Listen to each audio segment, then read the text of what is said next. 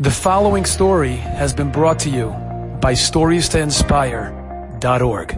I want to share with you a tremendous, powerful story that I just heard from Chaim Ziyat about enhancing and being mechabed at the Shabbat, the day of Shabbat, the matanah, the gift that Hashem gave us. He said that recently he met a guy, that uh, a boy in Eretz, he said, in Israel, that had a hard time getting married in the shidduchim, to finding his zivug, his basheret, his match. He met him at a seminar. The boy came over to him. He's having a hard time. So Rabbi Chaim Ziyat told him, you know, from experience, maybe try to take upon yourself as much as you could, you know, whatever you're able to do financially, to try to enhance Shabbat more, to try to be mechabed Shabbat more.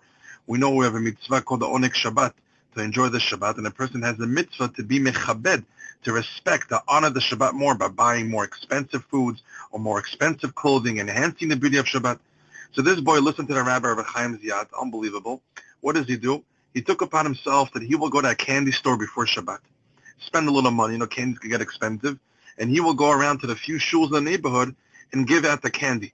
So now that the shuls, the boys, the little kids will know that this shul has such good expensive candy, not like uh, regular cheap candies, but like expensive candy, it will enhance the tefillah of Shabbat, it will enhance the prayer of Shabbat, it will get the kids more excited for Shabbat to go to shul. And he said also the candies were for seudah shlishit when they had that meal in the shul. He did this for a good couple of months. So Chaim Ziyat said an unbelievable thing. This boy that will go to the candy store every Erev Shabbat and had bags and bags of expensive candy, went around to shuls and gave it out to enhance the beauty of Shabbat in the shuls, what ends up being? He marries the daughter of the owner of the candy store. What a powerful story, Rabotai. Veshgacha Patita, Vakadosh Baruchu watches over everybody, has a calculation for everybody. This person took upon himself to honor the Shabbat.